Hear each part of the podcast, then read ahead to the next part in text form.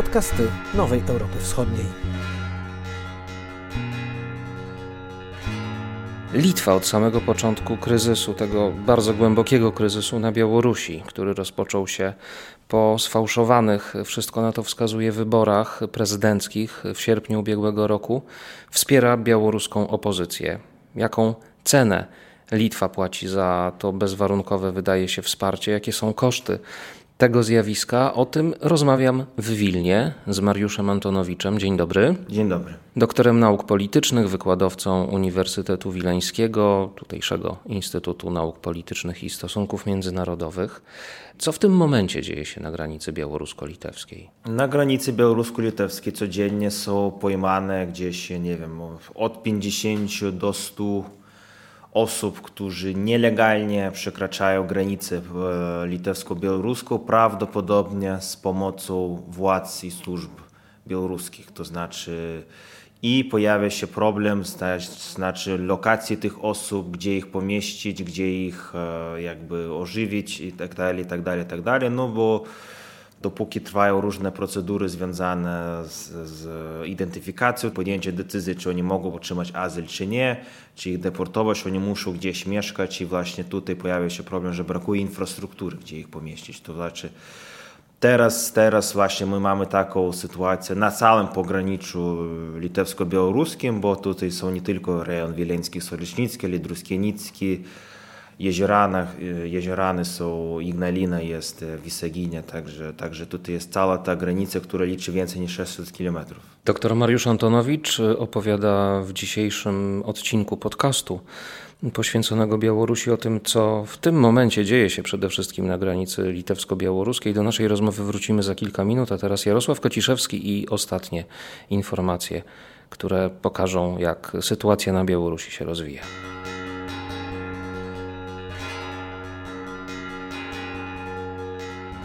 Prezydent Litwy Gitanas Nausėda, przemawiając niedaleko granicy z Białorusią, powiedział, że jego kraj jest celem agresji hybrydowej ze strony wrogiego państwa, lecz nie ulegnie naciskom. Chodziło o celowe przepuszczanie przez Białoruś nielegalnych imigrantów.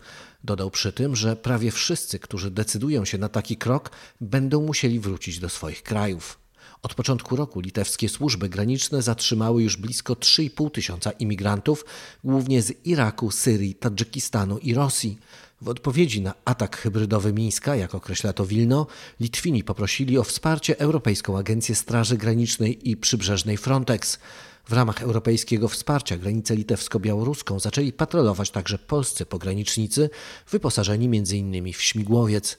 Rada Unii Europejskiej potępia instrumentalne wykorzystywanie imigrantów przez reżim białoruski. W Brukseli rozważana jest możliwość wprowadzenia sankcji przeciwko ludziom zaangażowanym w ten proceder. Aleksandr Łukaszenko powiedział, że jest gotowy zaprosić rosyjskie wojska na terytorium Białorusi, jeżeli będzie to konieczne dla zapewnienia bezpieczeństwa zarówno jego kraju, jak i Rosji. Dodał przy tym, że w chwili obecnej nie jest to konieczne. Łukaszenko podkreślił, że Białoruś może szybko wystawić 500-tysięczną armię, ale jeśli to nie wystarczy, to nie zawaha się sprowadzić też żołnierzy rosyjskich. Armie Rosji i Białorusi bardzo blisko ze sobą współpracują, choć na terytorium Białorusi nie stacjonują znaczące siły rosyjskie, za wyjątkiem dwóch instalacji komunikacyjnych. We wrześniu wojska obu krajów przeprowadzą duże wspólne ćwiczenia Zapad 2021. To odbywające się co cztery lata manewry strategiczne. Poprzednie takie ćwiczenia odbyły się w 2017 roku i wtedy oficjalnie wzięło w nich udział blisko 13 tysięcy żołnierzy z obu krajów, ale nieoficjalnie ocenia się, że w manewry mogło być zaangażowanych nawet 100 tysięcy ludzi. Za każdym razem ćwiczenia Zapad są bardzo uważnie śledzone przez NATO. Białoruscy piłkarze nie zagrają u siebie meczy kwalifikacyjnych do Mistrzostw Świata w piłce nożnej z Belgią i Walią. Spotkania na początku września odbędą się w Kazaniu w Rosji. Belgowie i Walijczycy nie polecą na Białoruś z powodu sankcji nałożonych przez Unię Europejską na Mińsk po zmuszeniu do lądowania w maju lecącego do Wilna samolotu rejsowego i uwięzieniu opozycyjnego aktywisty Ramana Pratasiewicza. Podobnie białoruskie kluby uczestniczące w europejskich pucharach piłkarskich musiały przenieść spotkania u siebie do Armenii i Serbii. To był serwis przygotowany przez Jarosława Kociszewskiego. Ja wracam teraz do rozmowy z doktorem Mariuszem Antonowiczem. Granica pomiędzy Litwą a Białorusią jest dość długa. To wpływa na wzajemne relacje, które są od y, lata ubiegłego roku szczególnie napięte, chociaż w ostatnim trzydziestoleciu też, też nie były zbyt proste, zbyt łatwe. W latach 2010-2011 to jak była taka odwilż, reset między powiedzmy tak szeroko pojętym zachodem a szeroko pojętym wschodem, to pojawiła się kwestia, może wprowadzić jakiś mały ruch graniczny z Białorusią, tak, żeby to było coś podobnego, co, co jest i co między Polską a Ukrainą, co kiedyś było między Gdańskiem, Trójmiastem a obwodem kaliningradzkim, no ale ta kwestia ucichła, jak tak rozumiem, bardziej z powodu strony białoruskiej. No i druga rzecz to oczywiście jest przemyt. Przemyt papierosów, przemyt alkoholu, przemyt różnych innych towarów. To to były takie największe kwestie tak naprawdę. Była oczywiście kwestia migracji, ale znowuż, no, jak podają liczby, no to gdzieś do 100 osób było zatrzymanych po stronie litewskiej, tak? I to było coś, z czym Litwa całkowicie sobie radziła z tym i, i nie miała z tym żadnego kłopotów. No i zresztą była współpraca tutaj ze stroną białoruską tutaj, także oni też swoją jakby e, dolę robili po, tej, po swojej stronie granicy, co, z czego oni teraz zrezygnowali. Teraz migranci stali się bronią, której Aleksander Łukaszenka wydaje się używać. Niedawno na ten temat wypowiadali się w Brukseli i litewski minister spraw zagranicznych i wysoki przedstawiciel Unii Europejskiej do spraw e, relacji zewnętrznych, do spraw polityki zagranicznej, Josep Borrell. Czy my dokładnie wiemy, kim są ci ludzie, którzy teraz przekraczają granicę białorusko-litewską? To są w większości obywatele, przynajmniej oni tak przedstawiają się, obywatele Iraku, także jest Gwinea, Kamerun, Kongo, z tego co ja wiem. Wśród nich, ja tak rozumiem, jest sporo Kurdów. No i jakby oni docierają na Litwę, po pierwsze latając z lotem z Bagdadu do Mińska albo z Turcji do Mińska, a wtedy już za pomocą służb białoruskich oni są dowożeni do granicy litewsko-białoruskiej, stamtąd oni już próbują dotarć już na Litwę. To znaczy jeżeli porównać inne szlaki migracyjne, tam pływanie przez Morze Śródziemne, czy tam próba dostać się przez Bałkany, no to ta droga z punktu widzenia migrantów jest taka bardzo relatywnie bezpieczna. Realnie ty bezpiecznie lecisz z Bagdadu aż do samej granicy Unii Europejskiej z, z Białorusią.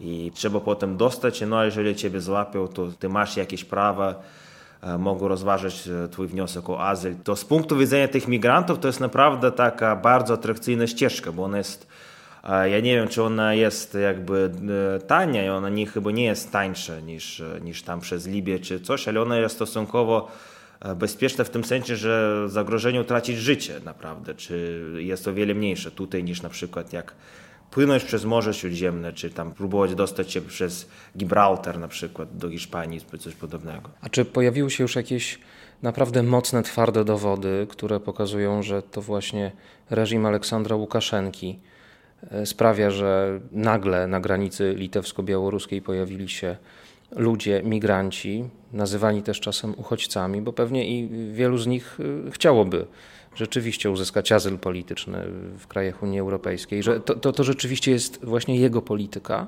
Sam Łukaszenka już tak dosyć otwarcie o tym mówi, że my tutaj y, zalejemy Litwą migrantami. On oczywiście groził też Polsce. Na razie bardziej widać, że to się dzieje z Litwą niż z Polską. Druga rzecz, no to były jakieś nagrania na pograniczu litewsko-białoruskim, gdzie było wyraźnie widać, że oni są wypuszczeni czy tam z busów, czy nawet pogranicznicy wskazują, gdzie im iść i coś takiego. No i trzecia rzecz to jest, że sami ci migranci, oni jakby potem się, jakby dzielą się swoim doświadczeniem i oni sami dosyć otwarcie mówią, że jakby jest organiz, że jest lot z Bagdadu do Mińsku, a potem z Mińsku jest organizowany już dowóz do, do, do samej granicy, są busy i, i są jakieś firmy, które tym się zajmują. Nawet te firmy, które zajmują się tymi lotami Bagdad, Mińsk, to też są powiązane z administracją Aleksandra Łukaszenki, czyli no, tych dowodów już jest dosyć e, sporo tutaj. Jeśli to ma być metoda nacisku na Litwę, zmierzająca do tego, żeby Wilno przestało wspierać białoruską opozycję, to czy ta metoda działa? Na razie nie. Cały establishment polityczny kategorycznie odmawia się. No to znaczy logika Łukaszenki jest taki, żeby Litwa poddała się, żeby Litwa zaczęła rozmawiać z oficjalnym Mińskiem, bo Litwa, jak i większość państw Zachodu, nie przyznaje Aleksandra Łukaszenki jako legitymnego prezydenta Białorusi.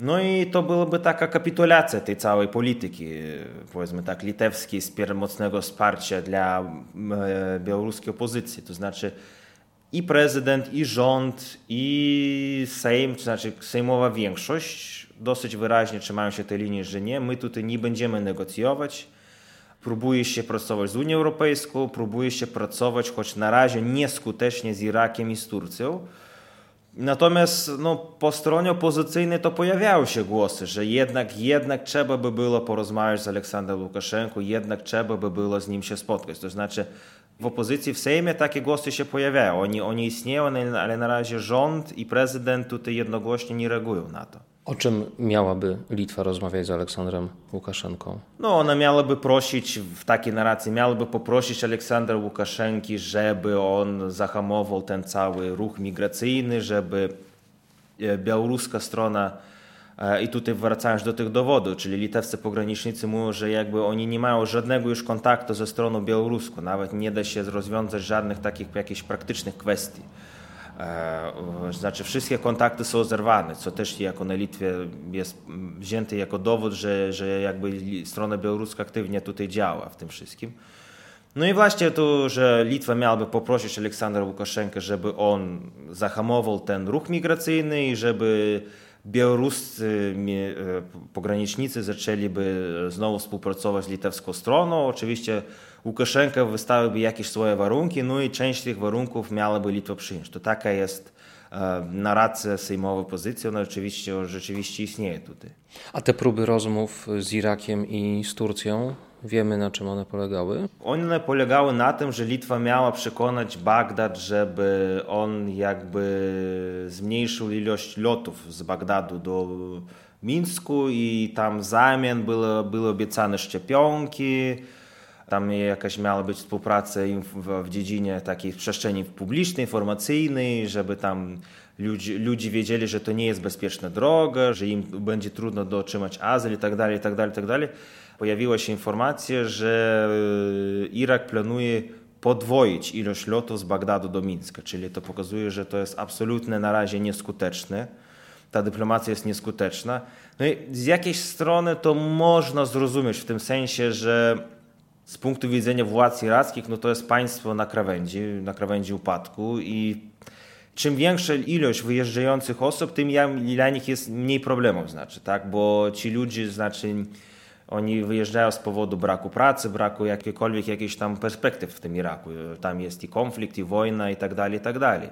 Na razie można to przeczytać tak, że jakby Irak oczekuje coś więcej, tak, że Litwa a prawdopodobnie Litwa razem z Unią Europejską muszą coś poobiecać bardzo, bardzo dużo. Ja tak wyobrażam jakiegoś takiego masowego finansowego wsparcia.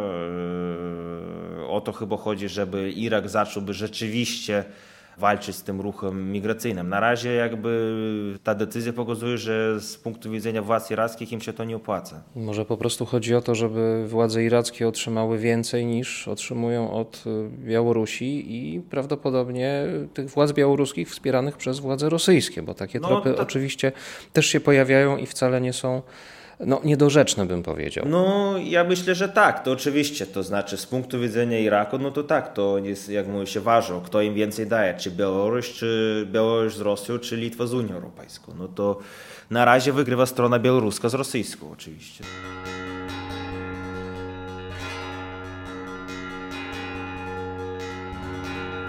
Co w takim razie dalej? W jaki sposób Litwa będzie ten problem rozwiązywała? No bo należy się spodziewać, że on się będzie nasilał. Można spodziewać po pierwsze, no to oczywiście teraz Litwa przyjęła ustawę, która tak dosyć szeroko ograniczyła prawa migrantów. No to była taka dosyć kontrowersyjna ustawa. No bo Też jak... mocno krytykowana przez organizacje chroniące tak, prawa no, człowieka ale to jest jakby, Przez Międzynarodowy Czerwony Krzyż, Amnesty International. Tak yy, i ta krytyka jest słuszna, ale z drugiej strony to jest jakby pokłosie słabości państwa. Znaczy Litwa nie była przygotowana na taki kryzys i w ogóle mówiąc to dalej, no to oczywiście będzie wykonana w ekspresowym tempie.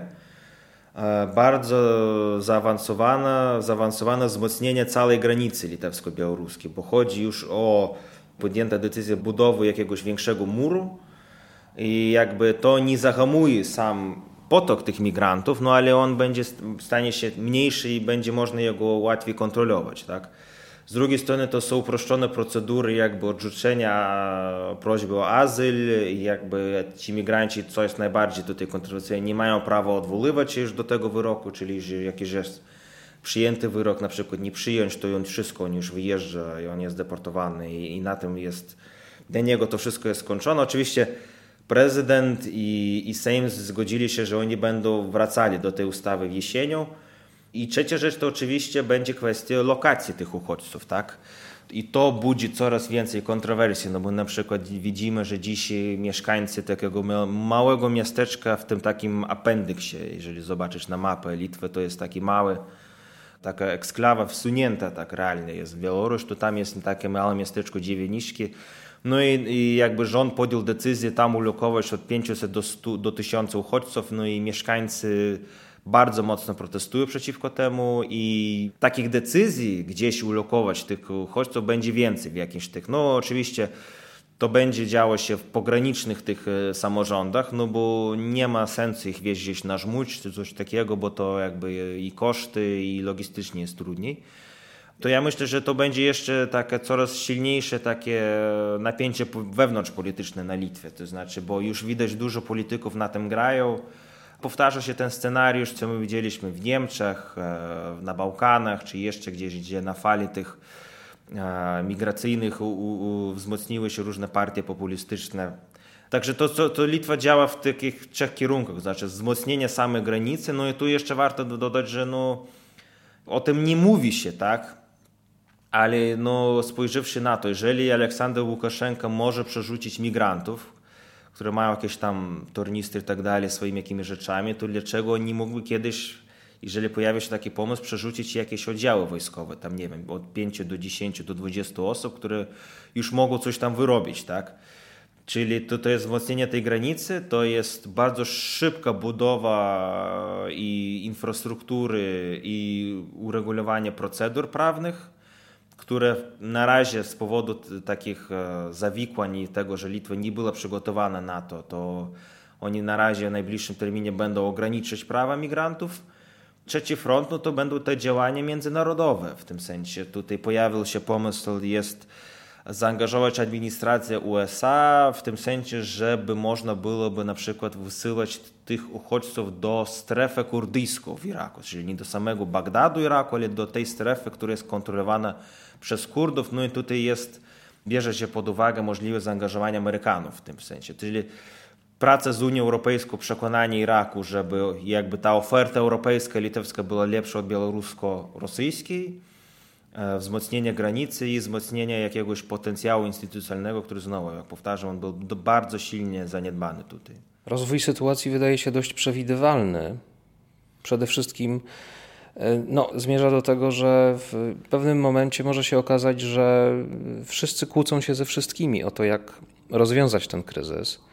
Przykład Dziwiniszek tak. to jest e, ten kolejny moment, w którym okazuje się, że ci, którzy przybywają z zewnątrz, już niezależnie od kontekstu i motywacji, e, sprawiają, że przeciwko nim występuje lokalna społeczność, która żyje tam sobie spokojnie w jakiś przewidywalny, bezpieczny sposób. Więc to są takie proste metody rozwijania myślę sobie wojny hybrydowej. Czy już o tym się mówi wprost na Litwie? Znaczy ja jako wykładowca bardzo ostrożnie podchodzę do, e, do terminu hybrydowa wojna, bo jak czytam referaty studentów, to ja tam czytam o hybrydową demokrację, hybrydowy autorytaryzm i cokolwiek, cokolwiek.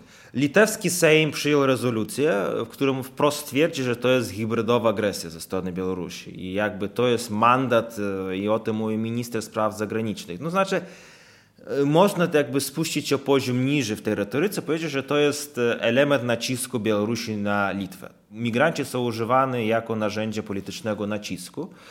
to o tym się mówi i jakby już sam Michel był przyjechawszy, ten przewodniczący Rady Europejskiej, on sam już o tym mówił, że to jest jakby że tutaj nielegalna migracja jest używana jako broń przez stronę białoruską, to jakby to zrozumienie ze strony Zachodu jest. Oczywiście tutaj jest inny czynnik, jeżeli chodzi o Zachód, to znaczy są wybory w Niemczech.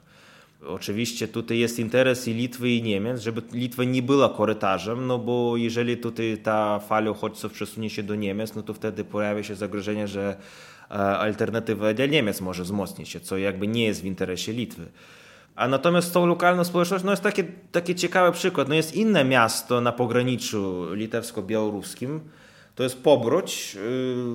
50% mieszkańców tam są Polacy i właśnie od lat tam było jedyne centrum dla uchodźców imigrantów i dotychczas oni tam byli ulokowani. No jakby tam ta lokalna społeczność, ona dosyć spokojnie do tego podchodzi. No znaczy, że ona jest, jest, jest przyzwyczajona, że oni mogą tam zobaczyć kogoś z Bliskiego Wschodu, z Indii, z Bangladeszu, z Afryki, który tam jest w sklepie, na ulicy czy coś takiego. Oni, oni są do tego e, przyzwyczajeni, czyli te lokalne społeczności po różnemu tutaj reagują, ale oczywiście tutaj co jest ważne i, i, i to widać, że jest bardzo dużo polityków, którzy mogą i oczywiście tutaj im pomagają sieci społecznościowe i tak dalej, domagać się takich nierealnych rzeczy, tak, na przykład tam nie wpuszczać w ogóle migrantów, co jest no, w ogóle przeciwko jakim, jakiemukolwiek prawu.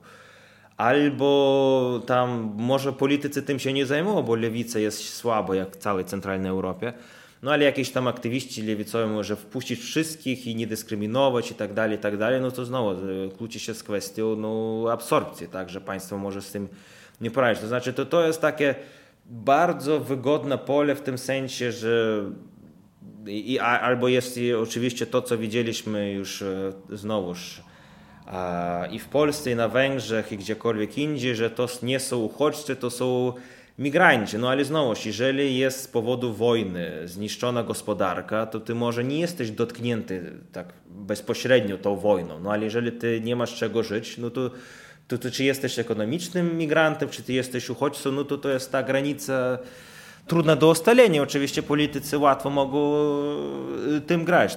I biorąc pod uwagę, że rząd ma problem w komunikacji, ale w komunikacji nie w tym sensie, że tam kogoś poinformować, komuś coś zadzwonić, coś powiedzieć, ale po prostu, że oni nie są w stanie stworzyć jakąś y, kontrnarrację dla tego, co robi opozycja, to to oczywiście będzie dla nich takim wielkim kłopotem przez najbliższe, przynajmniej przez najbliższe pół roku, dopóki ten kryzys nie zostanie rozwiązany, ale znowu rozwiązany on będzie dwoma metodami, to wzmocnieniem samej granicy i zaangażowaniem społeczności międzynarodowej.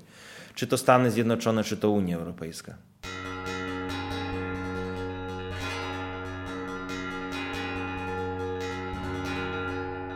Dr Mariusz Antonowicz jest gościem dzisiejszego odcinka podcastu. Rozmawiamy w Wilnie o wsparciu Litwy dla opozycji białoruskiej. Wsparciu, które ostatnio przybrało e, formę prawną, instytucjonalną, ale też bardzo symboliczną. Otóż białoruska opozycja e, z jej liderką, Światlaną Cichanowską, obecna od e, długich już miesięcy w Wilnie, uzyskała status oficjalny co to oznacza i dlaczego Litwa zdecydowała się na ten krok? Generalnie Litwa, i tutaj biorąc pod uwagę ten cały kryzys migracyjny, no na Litwie to sięga bardzo już głębokich czasów, to ma bardzo głębokie korzenie. Na Litwie jest bardzo takie głęboko zakorzenione pojęcie polityki jako taka walka symboliczna, czyli Litwini bardzo to postrzegają w symboliczny sposób. Litwini i litewski establishment polityczny dostrzegł, że na Białorusi wyrosło społeczeństwo obywatelskie, tak, że rodzi się naród, który już nie chce Aleksandra Łukaszenki jako swojego przywódcy i to jest taka stawka na przyszłość, tak, że wszystkim jest oczywiste, że wcześniej czy później Aleksander Łukaszenko odejdzie, no i jakby to wsparcie dla białoruskiej opozycji jest e, takie postrzegane jako inwestycja w przyszłe relacje z Białorusią, z przyszłą jakąś tam demokratyczną Białorusią. Że, I to właśnie jest postrzegane w ten e, sposób tutaj. No oczywiście to jest no, też element nacisku politycznego na Aleksandra Łukaszenki, żeby on jakby zmieniał swoją politykę, żeby on jakbyś zaczął jakąś tranzycję władzy, żeby on kiedykolwiek zorganizował te wolne wybory prezydenckie na Białorusi. A czy Litwini nie obawiają się tego, że Aleksander Łukaszenka zacznie próbować wyłapywać białoruskich opozycjonistów na terytorium Litwy? Oczywiście było dużo e, rozmów, jak był e, znaczy, pojmany ten samolot z Romanem Protasiewiczem. To to było takie, takie. Natomiast jest brane pod uwagę e, fakt, że oczywiście służby białoruskie działają na Litwie, no i jakby tutaj kontrwywiad tym się zajmuje, to znaczy to jest.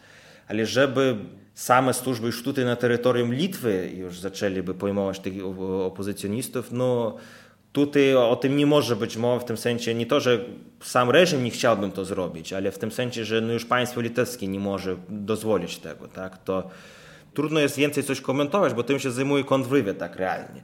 Tutaj już wszystkie instytucje działają, żeby, żeby nie dopuścić do tego, bo to już byłoby naprawdę bardzo wielką kompromitacją dla, dla Litwy jako, takiego, jako takiej jednej ze stolic białoruskiej e, demokratycznej opozycji. Świetlana Cichanowska niedawno była w Stanach Zjednoczonych. Jak oceniasz ty i jak ocenia się na Litwie wyniki tej podróży? To się ocenia pozytywnie. To się ocenia, że, że podobnie jak zresztą na całym Zachodzie, tak, że to oznacza, że jakby administracja Joe Bidena nie przyznaje Aleksandra Łukaszenki jako prawomocnego przywódcy Białorusi, że można spodziewać się jakichś ostrzejszych już sankcji od strony Stanów Zjednoczonych wobec Białorusi. Też można spodziewać się jakiegoś większego wsparcia. Może wsparcie nie tyle dla samych tych polityków, ale co teraz staje się istotne dla różnych organizacji pozarządowych czy mediów, które są obecnie prześladowane coraz silniej na Białorusi. W jaki sposób to wsparcie, bezwarunkowe chyba, tak by trzeba było powiedzieć, Wilna dla białoruskiej opozycji wpływa na relacje litewsko-rosyjskie i rosyjsko-litewskie? No, znaczy w żaden sposób, bo tych relacji tak nie ma. No, znaczy Rosja w ogóle nie postrzega państw bałtyckich jako podmiot stosunków międzynarodowych. Dla nich to są marionetki Stanów Zjednoczonych, dla nich z punktu widzenia rosyjskich polityków w ogóle ci państwa mogą istnieć tylko jako satelitami Rosji. A jeżeli oni istnieją w innej postaci, to znaczy, że ktoś, jakiś zewnętrzny aktor to zrobił. Tych relacji nie ma, nie ma spotkań na poziomu w ogóle, na poziomów nawet wiceministrów spraw zagranicznych czy jakichkolwiek. Jedynie, jedyne, co można mieć pewność, że tutaj, że po prostu Rosjanie śledzą sytuację z Litwą na tym całym pograniczu, ten cały kryzys migracyjny i oni mogli się przekonać tym, że ta granica nie była tak e, silnie zabezpieczona, jak można byłoby może myśleć o tym. I ja myślę, że tutaj bardziej Rosja, z tego punktu widzenia patrzy, że ona śledzi, jak e, Litwa radzi sobie z tymi wszystkimi wyzwaniami, no i wtedy oczywiście Rosja myśli o ewentualnym dniu X, jeżeli podjęłaby decyzję tam jakiejś wojny, interwencji i tak dalej, to jak Litwa mogłaby na to reagować. To ja myślę, tutaj pojawia się ten kontekst litewsko-rosyjski, tak? ale tak mówiąc o tych relacjach, no ich po prostu nie ma, one, one nie istnieją w ogóle litewskie, rosyjskie. A w jaki sposób na to poparcie udzielane przez Litwę opozycji białoruskiej reagują polskie organizacje obecne na Litwie? No tutaj są różne, to znaczy tych, tych organizacji jest sporo, jakby... No to porozmawiajmy na przykład o Związku Polaków na Litwie. Związek Polaków na Litwie, no oczywiście jest bardzo ważna jakby czerwona linia, którą przekroczy Aleksander Łukaszenka, że znaczy to jest represje przeciwko Związku Polaków na Białorusi, bo dotąd to te, ci organizacje były takie dosyć neutralne i spokojne, Natomiast jak już zaczęły się represje i stało się jasne, głośno, że tam Angelika Borys jest w więzieniu, Andrzej Poczobut i inni działacze, no to wtedy sporo organizacji na to zareagowało. To i Związek Polaków na Litwie, Oddział Miejski Związku Polaków na Litwie, Polski Klub Dyskusyjny, e, Stowarzyszenie Medyków, e, Społeczny Komitet Opieki nad Starą Rosą, czyli tych organizacji było sporo. Natomiast co dotychczas, gdzie jest cisza, to jest od strony pana Waldemara Tomaszewskiego, bo on jest e, europosłem i on jest e, jakby zastępca szefa delegacji Parlamentu Europejskiego na Białoruś, tak? czyli on jest zastępcą pana Roberta Biedronia i on nadal w tych kwestiach milczy. Na początku samego kryzysu politycznego to on mówił, że tutaj jakby Litwa zbyt mocno angażuje się, krytykował minister spraw zagranicznych, potem jak znowu zaczęły się te represje przeciwko Polakom na Białorusi, to on znowu zamilkł, może tam w jakimś komitecie parlamentu w Parlamencie Europejskim podjął tę kwestię raz, ale nadal milczy. No a teraz jak już jest ten kryzys migracyjny, no to oczywiście wśród tych polityków, którzy próbują to używać i oni, gdzie oni aktywnie działają w tych protestach na dziewiętniczkach, to oczywiście są politycy akcji wyborczej Polaków na Litwie. I oni oczywiście twierdzą wprost, że tutaj minister spraw zagranicznych Gabrielius Landsbergis popełnia błąd, że on musi przeprosić białoruskich, znaczy obywateli białoruskiego państwa, że zbyt dużo ingerował się w te sprawy i że musi rozmawiać z Łukaszenką, żeby, żeby, żeby rozwiązać ten kryzys migracyjny. Ale znowuż, no, trzeba rozróżniać, tak? To jest pozycja akcji wyborczej Polaków na Litwie, która bardzo, bardzo wstrzemięźliwie na to patrzy. Pozycja Związku Polaków na Litwie i, różnych organizacji związanych z tym, którzy byli tak neutralni, ale po tym jak zaczęli się represje przeciwko Polakom na Białorusi jednak wzięli głos, no i są inne tam jak Polski Klub Dyskusyjny, do którego zresztą ja należę, to tu trzeba tutaj dodać to, yy, którzy aktywnie jakby wspierają, no ile oni mogą wspierać, tak, no oni mogą tak symbolicznie wesprzeć, tak, przez jakieś oświadczenie białoruską pozycję. Bardzo dziękuję. Moim gościem dzisiaj w Wilnie był dr Mariusz Antonowicz, wykładowca Uniwersytetu Wileńskiego, politolog, e, znawca stosunków międzynarodowych. Bardzo dziękuję. Dziękuję bardzo.